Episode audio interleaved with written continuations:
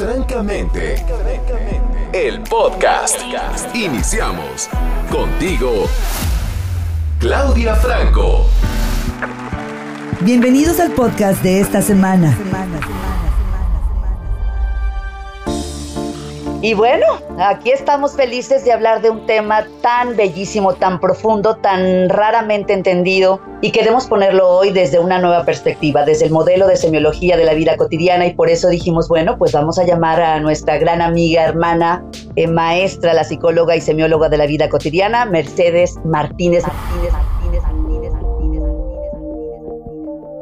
Mercedes, entrémosle, ¿qué es la conciencia? La conciencia autorreflexiva desde el modelo de semiología de la vida cotidiana. Queridísima Clau, hermana del alma, agradecida y bendecida por compartir este espacio contigo. De verdad, infinitamente agradecida por estar aquí el día de hoy contigo, compartiendo contigo y con todos tus seguidores y con todos los radioescuchas y con todas aquellas personas que de alguna u otra manera este mensaje tocará en algún momento. Felices de tenerte. Entremos con todo, entremos con qué es la conciencia desde la perspectiva de semiología de la vida cotidiana.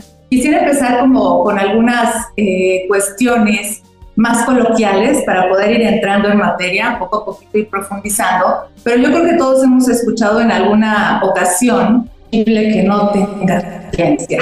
Quizás incluso a nosotros mismos en nuestras infancias, escuchamos por ahí a nuestras abuelas refiriéndose a nosotros mismos o a alguien más, pero qué inconsciente. ¿Cómo es posible que no tiene conciencia? Además, en todos los cuentos infantiles siempre tenemos ese toque de la conciencia, ¿no? Recordemos, por ejemplo, la conciencia de Pepe Grillo y cómo para que el ser se convierta en un ser humano requiere de una conciencia. Es decir, no solamente había que permitirle a Pinocho que se moviera y que hiciera las actividades típicas de un niño, sino que el elemento consciente o conciencia iba a ser el detonador para que se pudiera convertir en una persona de verdad, en un ser humano de verdad, en un niño de verdad. ¿Sabes en quién pienso también? En Rafiki, en, de, de, Rey León. Así es, corazón. Rafiki, que va a ser este personaje que comentamos tanto en, en semiología, esta película del Rey León, donde este cachorro pierde la conciencia de quién es y sale exiliado del reino del amor de su padre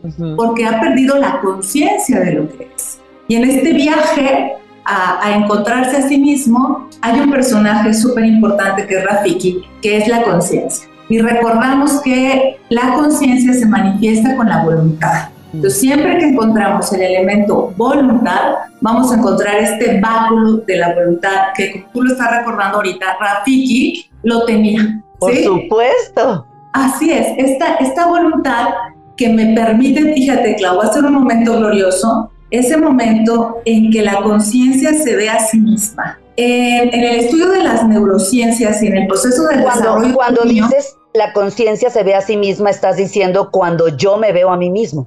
Justo para allá vamos, exactamente. Sabemos que en el desarrollo o desde la perspectiva de semiología, en el proceso de individuación del niño, hay un momento cumbre que es alrededor de los 18 meses que nos distingue de los primates.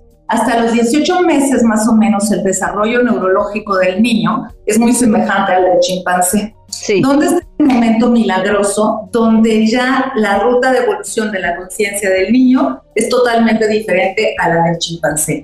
En el momento en que viéndose al espejo, el niño puede decir yo. Ah, se mencionó la piel. Wow.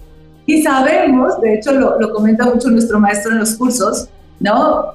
El, moro, el mono me mira quiere decirme, pero se le olvida. O sea, si hay un momento en que sentimos que el chango sí tiene conciencia y que va a empezar a generar un diálogo con nosotros, pero eso nunca sucede. Sin embargo, a los 18 niños, a los 18 meses el niño ya dice yo o dice eh, Juanito tiene hambre, ¿no? Porque empieza a escuchar, Juanito tiene sed, Juanito tiene sueño. Yo no sé si yo soy Juanito, pero Juanito tiene hambre.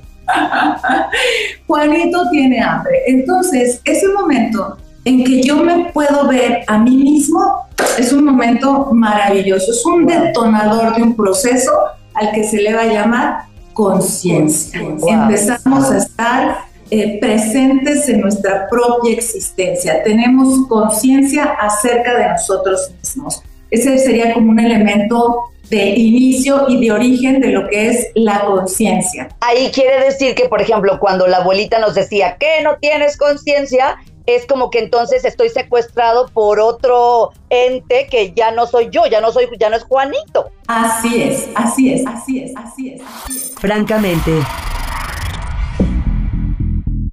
Entonces nos vamos a dar cuenta que desde la perspectiva de semiología de la vida cotidiana, el eje de nuestro modelo educativo es el desarrollo de la conciencia. De hecho, decimos que semiología de la vida cotidiana es un modelo educativo donde ponemos al centro del proceso educativo a la persona. Y al centro de la persona, ¿qué tiene que estar?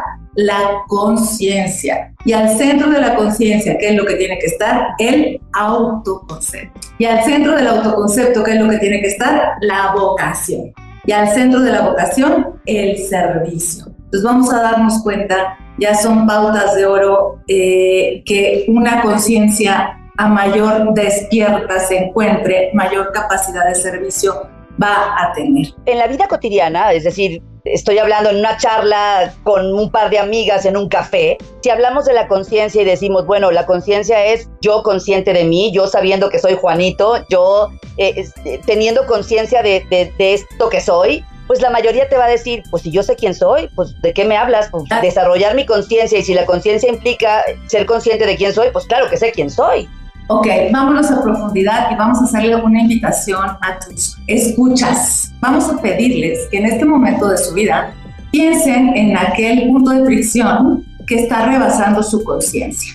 Esto es, cuando algo en nuestro principio de realidad, cuando algo en nuestra vida se presenta y nos mueve, nos mueve en el sentido de decir, no sé qué hacer con esto, me rebasa, mis sensaciones que son biológicas y mis emociones y mis pensamientos se ven alterados. Quiere decir que hay algo en el principio de realidad que está impactando mi conciencia. O sea, un divorcio, la pérdida de un ser querido, me corrieron de la chamba, choqué. Sí, esas pueden ser como regalos cierto tipo de regalos, pero tenemos otros como ya voy tarde, cosas sencillitas, como porque me pita, porque se mete en la fila, porque no me saludó, no me invitó, ¿qué le pasa? No me Me dejó en visto.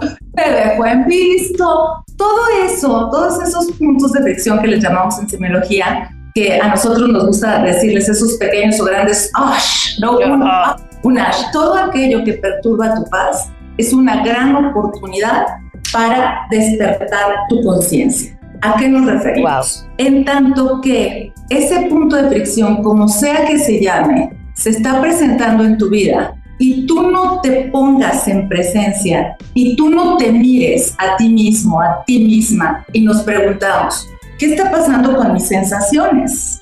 Las sensaciones eh, son la representación de tres potenciales que constituyen la conciencia en semiología de la vida cotidiana. Lo voy a repetir. ¿sí? Somos sensaciones, somos emociones y somos pensamientos. Eso son, como tres, son como tres niveles, ¿verdad? Sensaciones, emociones, pensamientos.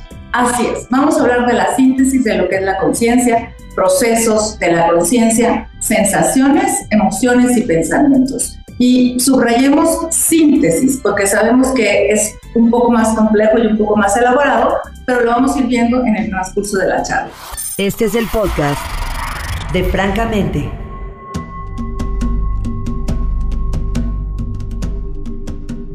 Si yo no me pregunto, ¿por qué tengo insomnio? ¿O desde cuándo tengo insomnio? Que es esta sensación biológica o por qué tengo esta gastritis o esta colitis. Sensaciones. Todas estas sensaciones que me empiezan a perturbar. Puede ser que yo no me percate de estas sensaciones. Puede ser que falten, que pasen días, semanas o meses con ciertas manifestaciones en mis sensaciones que yo por estar en inconsciencia no me he percatado de que las estoy viviendo yo.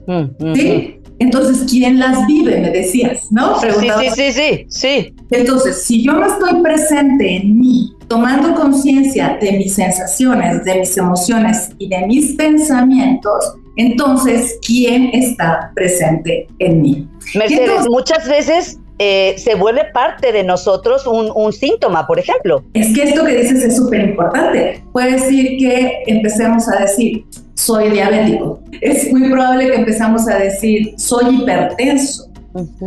Soy esta gastritis o esta colitis que se apodera de mí. Soy el insomnio. Sí, sí, sí. puede ser que incluso me defina esta sensación a lo que yo soy. Sí, qué bonito. Sí, sí.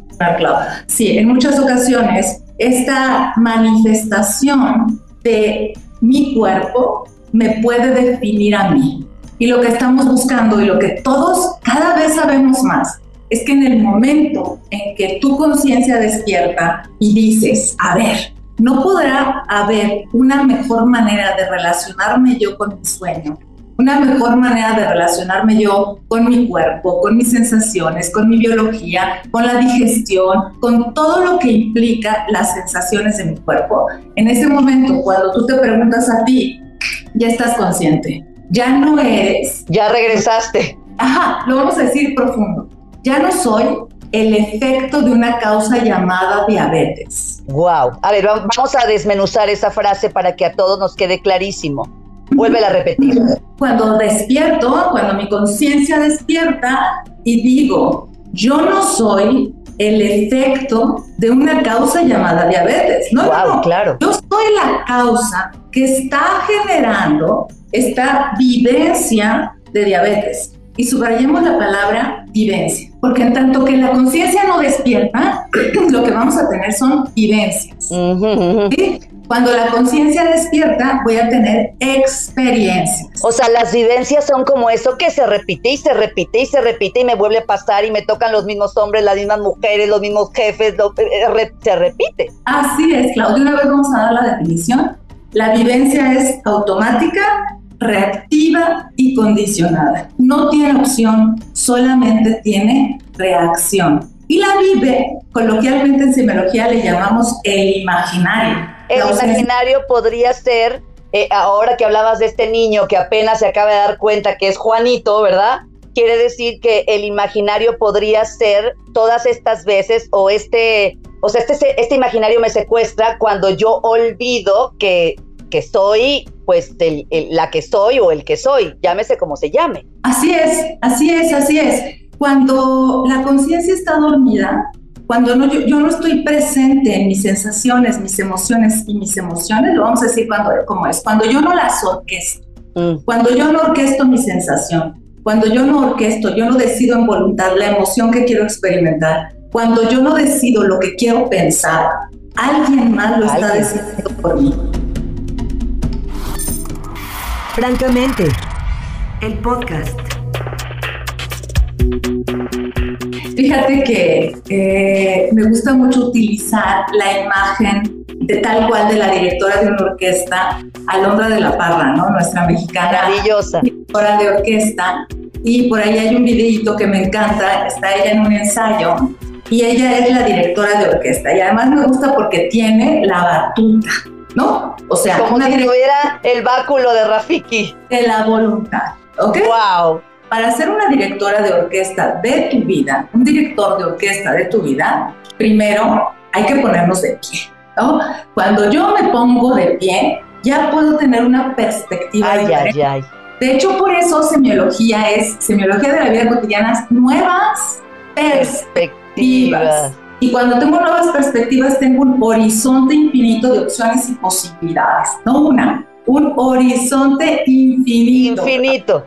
Entonces, cuando la conciencia despierta, lo que sucede internamente, en mi escenario interno de conciencia, es que de ser el efecto de la diabetes en mí, puedo empezar a decir, a ver, a ver, a ver, ya me puse de pie, ¿qué sucede cuando yo hago ejercicio? ¿Qué sucede cuando yo tomo más agua? ¿Qué sucede cuando yo introduzco en mi alimentación tal cosa?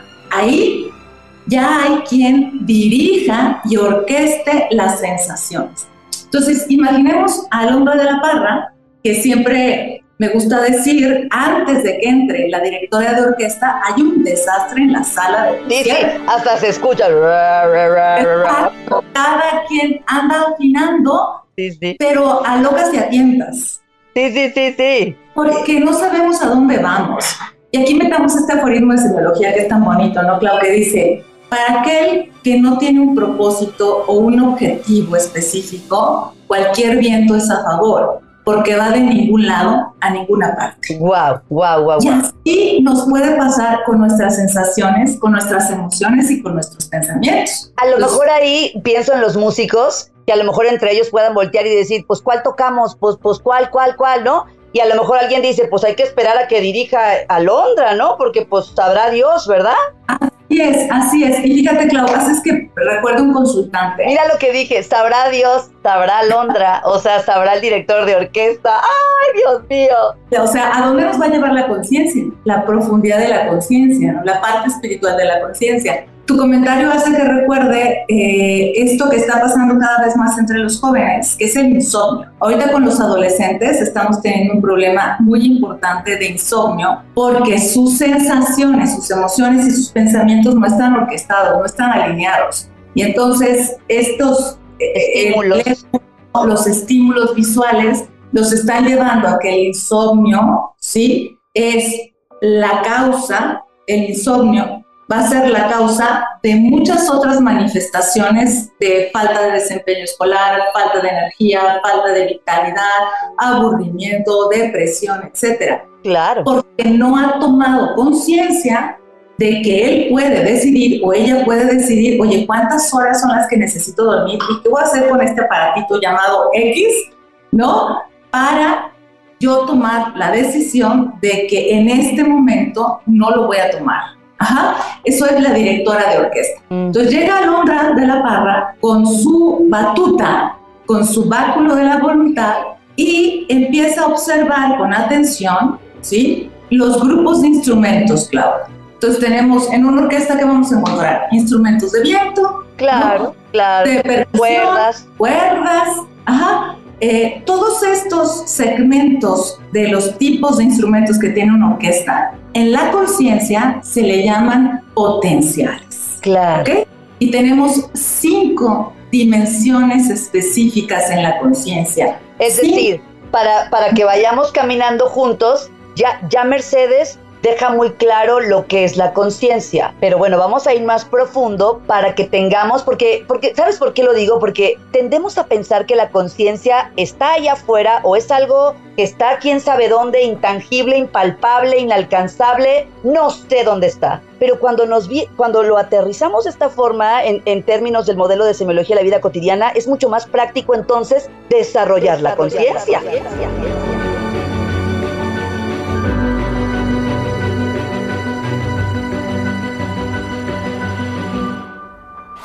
Francamente,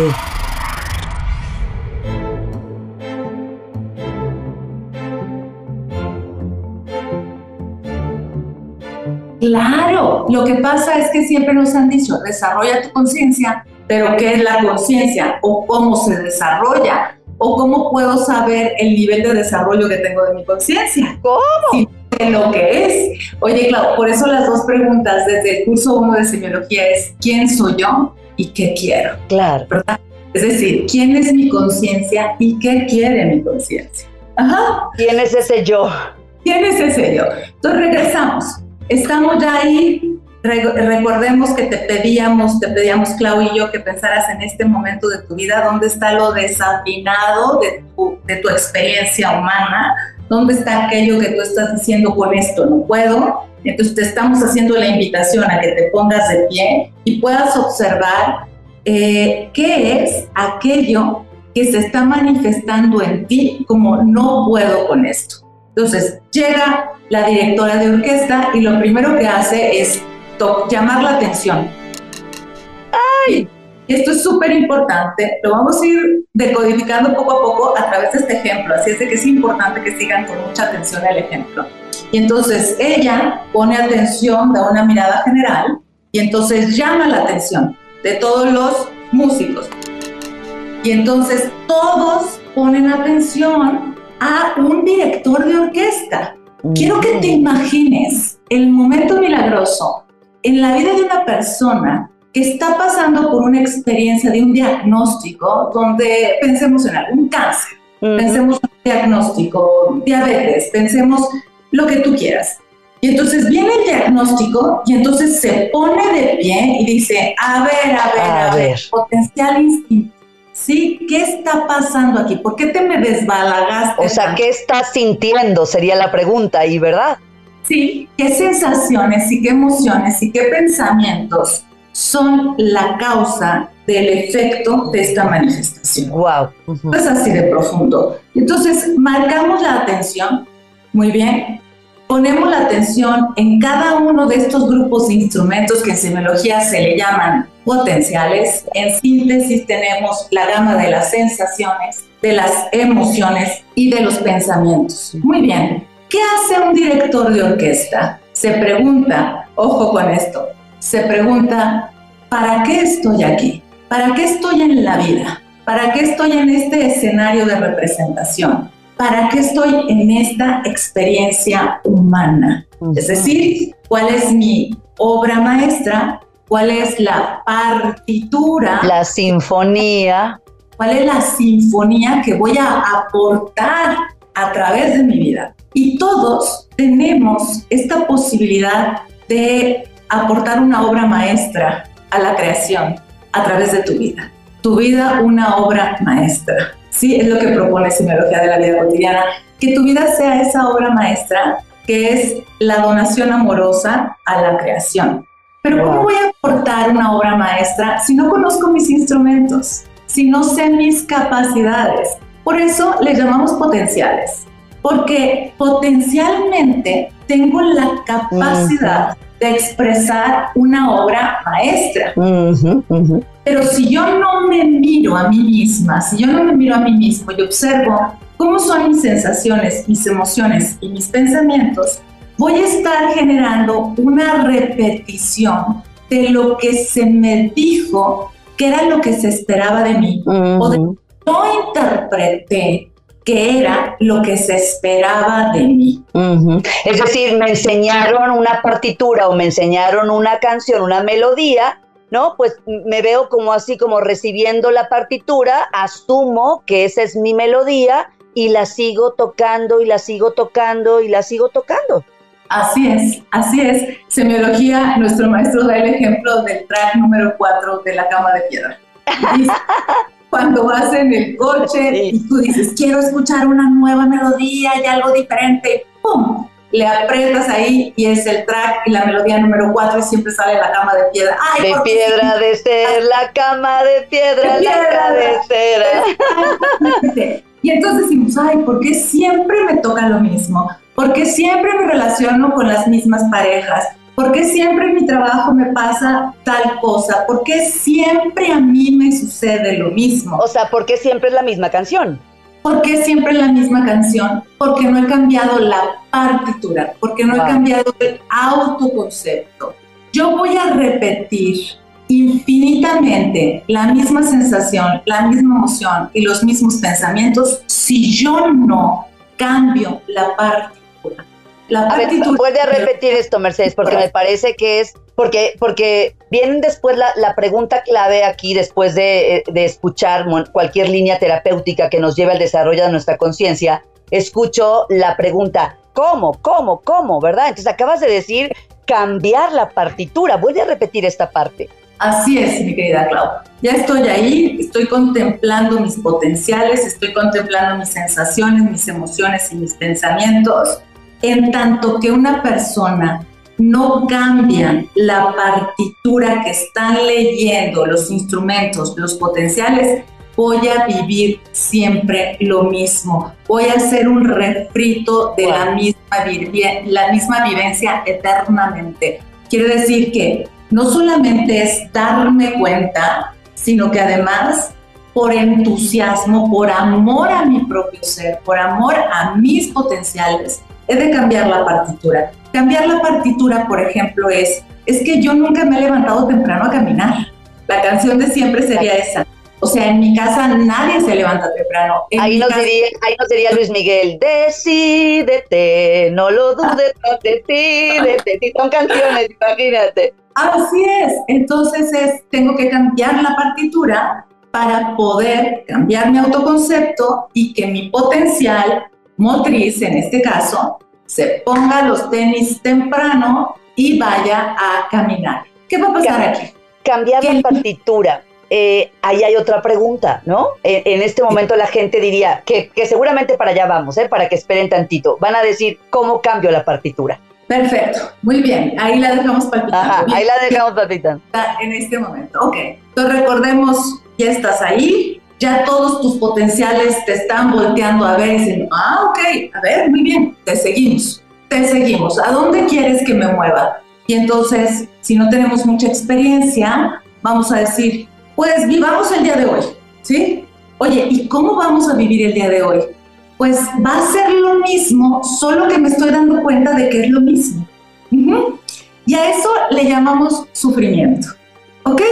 Es, es un periodo por el que todos hemos de pasar, donde ya no solamente sufro, sino me doy cuenta que estoy sufriendo. Pues y eso lo mismo, lo mismo, lo mismo. Un poco más complejo, pero es el momento que necesitamos para despertar. Porque, ok, ya me doy cuenta de las sensaciones y eso está terrorífico. O sea, no poder dormir, ya me doy cuenta que no puedo dormir, ya me doy cuenta que tengo emociones de rencor, de resentimiento, de angustia, que estoy deprimido, tengo pensamientos catastróficos, ya me di cuenta, ok, ¿qué necesitamos? Cambiar la partitura que están leyendo tus potenciales. Oye, ¿y cómo se hace esto de cambiar la partitura? Semiología de la vida cotidiana tiene un nombre y una definición para esto. Se llama anhelo, anhelo de plenitud de ser.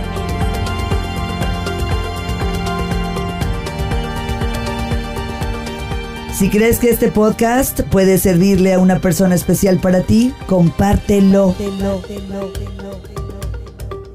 Busca la segunda parte de este episodio.